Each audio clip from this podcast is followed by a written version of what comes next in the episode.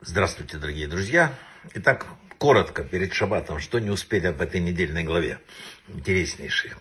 Э, обратите внимание, вот сказано три раза в год вы должны все мужчины прийти в храм, Иерусалим. Все дома, города оставались без прикрытия, без ничего. И воры знали прекрасно, ну вот сейчас уйдут все, ну, как чудесно. Соседи вокруг, амаликяне, мавитяне, там всякие. Как э, Бог сказал, идите, я гарантирую, что все будет хорошо.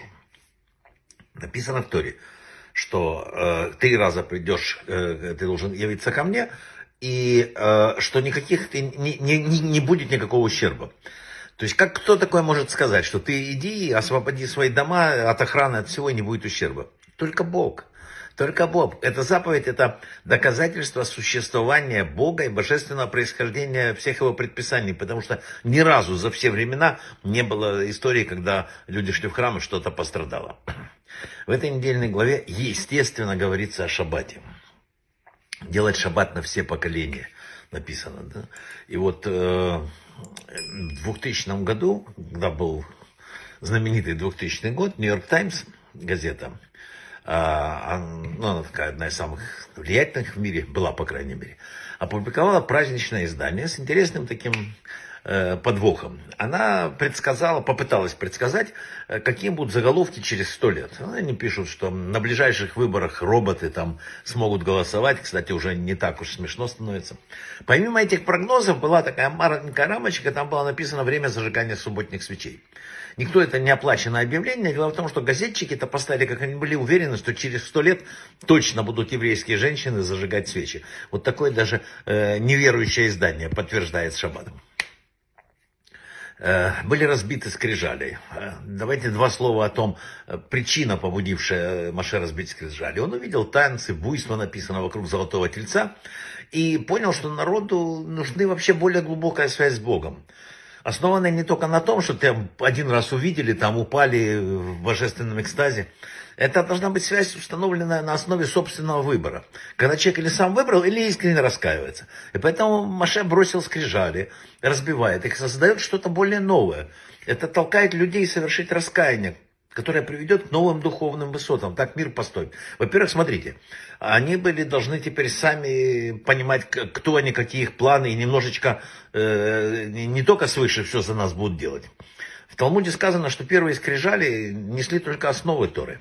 А вместе со вторыми мы получили там уже Талмуд, Галаху, Агаду там и все остальное. Потому что как ты даешь много, тебе и дается больше с неба.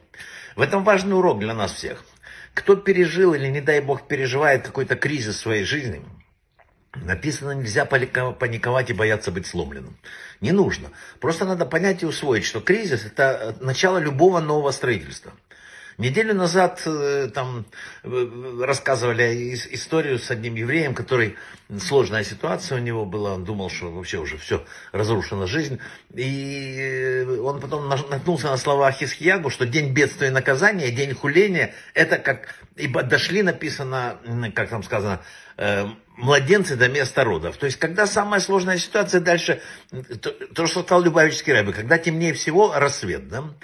Поэтому, э, еще раз говорю, кризис это начало новой жизни, говорят мудрецы. Если вы верно смотрите на жизнь, то сможете преодолеть свой кризис и обязательно построите все заново. Это доказывает разбиение скрижали, уже хуже ничего не могло быть.